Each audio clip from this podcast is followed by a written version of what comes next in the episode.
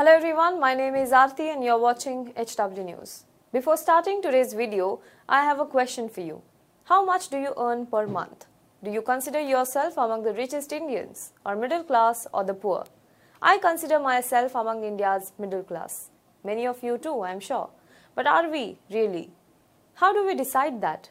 Then here is another question for you. Is your salary above twenty-five thousand rupees or below twenty-five thousand rupees per month? twenty-five thousand is what probably a fresher earns in a white-collar profession, and this is still a very conservative estimate. Now, some of you would say, twenty-five thousand mein kya hota hai? Considering the inflation, your travel, your food bills, your education loan, E M I if at all, fees, other expenses, investment, after all of this, how much will you really be able to save if your salary is twenty-five thousand, right? Now, why am I asking about this particular number, particular amount, is because this number is a parameter. Parameter of whether you are among the top ten percent of the Indians or the rest ninety percent. Shocked. I was too. According to a recent report, if you are earning twenty-five thousand rupees per month, that is three lakh rupees every year, you are the top ten percent of India's wage earners. So those earning twenty-five thousand rupees or more per month, do you feel rich yet? This reminds me of the two thousand eleven report when the Planning Commission had said if you earn thirty-two rupees per day, you are not poor, and the two thousand fourteen report when the Gujarat government under C M Modi had said if you are earning eleven rupees a day, you are not poor. This had led to a massive uproar back then. The latest findings are no different. They only highlight the huge income inequality in the country, which has only increased post-pandemic. What this report says and why we should take this seriously, let us understand in this video today. But before that, amid the relentless coverage of Mandir Masjid issues, Hindu-Muslim issues, we stand here to speak the truth. We speak of the issues that matter to you. But doing this comes with a cost. We were barely recovering from the strike on H W News English YouTube channel, and the Hindi arm of H W News has received a strike on its YouTube channel now. We can't upload even a single video on the channel, and that has seriously hampered the channel's viewership and growth. While we do not know what exactly led to this action, we will continue to speak up for the truth. What we need at this moment, however, is support. Support from H W community. We have decided to shift our videos on our platform, that is our website, and not to be dependent on any other platform. So you can watch our videos directly on our website. I will share the details of it soon. But in the meantime, watch our videos, share it with the people, and comment below it to help increase our reach. Now coming back to the topic. Recently, the India arm of a global competitiveness initiative, the Institute for Competitiveness, prepared a report on the state of inequality in India. The report was released by Vivek Debroy, chairman of the Economic Advisory Council, to the Prime Minister. The report shows a bleak picture with gaps that need to be addressed so that the goals of social progress and shared prosperity are realized.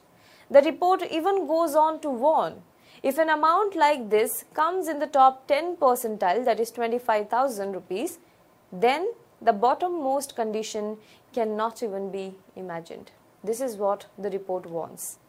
Now, the growing disparity between the money earned by the top ten percent and the rest ninety percent is a telltale of India's income profile. Let us delve deeper into this with the help of the graphics. Top one percent in India earns thrice as much as bottom ten percent. Citing the annual report of the Periodic Labour Force Survey, that is P L F S two thousand nineteen twenty, the report said that annual cumulative wages came to be around one thousand eight hundred sixty-nine lakh crore rupees. Out of this total, top one percent of the wage earners got nearly one hundred twenty-seven lakh crore rupees, while the bottom ten percent accounted for three hundred twenty-four lakh crore rupees in F Y twenty. Now, the report noted that this difference in income distribution resulted in top one percent earning more than thrice as much as the bottom ten percent.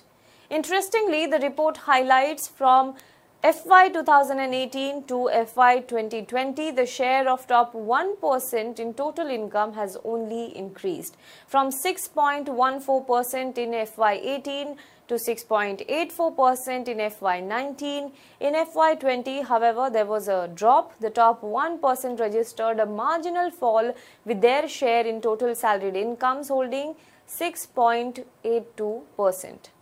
Meanwhile, the growth rate of the bottom fifty percent has been at three point nine percent consistently from two thousand seventeen eighteen to two thousand nineteen twenty. According to the report, income data from the Periodic Labour Force Survey, two thousand nineteen twenty showed that a monthly salary of twenty-five thousand rupees is already amongst the top ten percent of total incomes earned, pointing towards some levels of income disparity. Similar findings now were also published last year in the World Inequality Database. The report had even more grim picture about India's income profile. It said that while top one percent makes twenty-two percent of the total income, next ten percent makes fifty-seven percent of the income, whereas bottom fifty percent make only thirteen percent of the total income earned in India. So, for example, there are one thousand people and you are distributing the income of say one hundred rupees among them. Then ten people make twenty-two rupees, one hundred people make fifty-seven rupees, whereas the bottom five hundred collectively make thirteen rupees among them. Now, let's try and make sense of it. The top ten percent, which holds that fifty-seven percent of the total income, is the one which also earns twenty-five thousand rupees or more.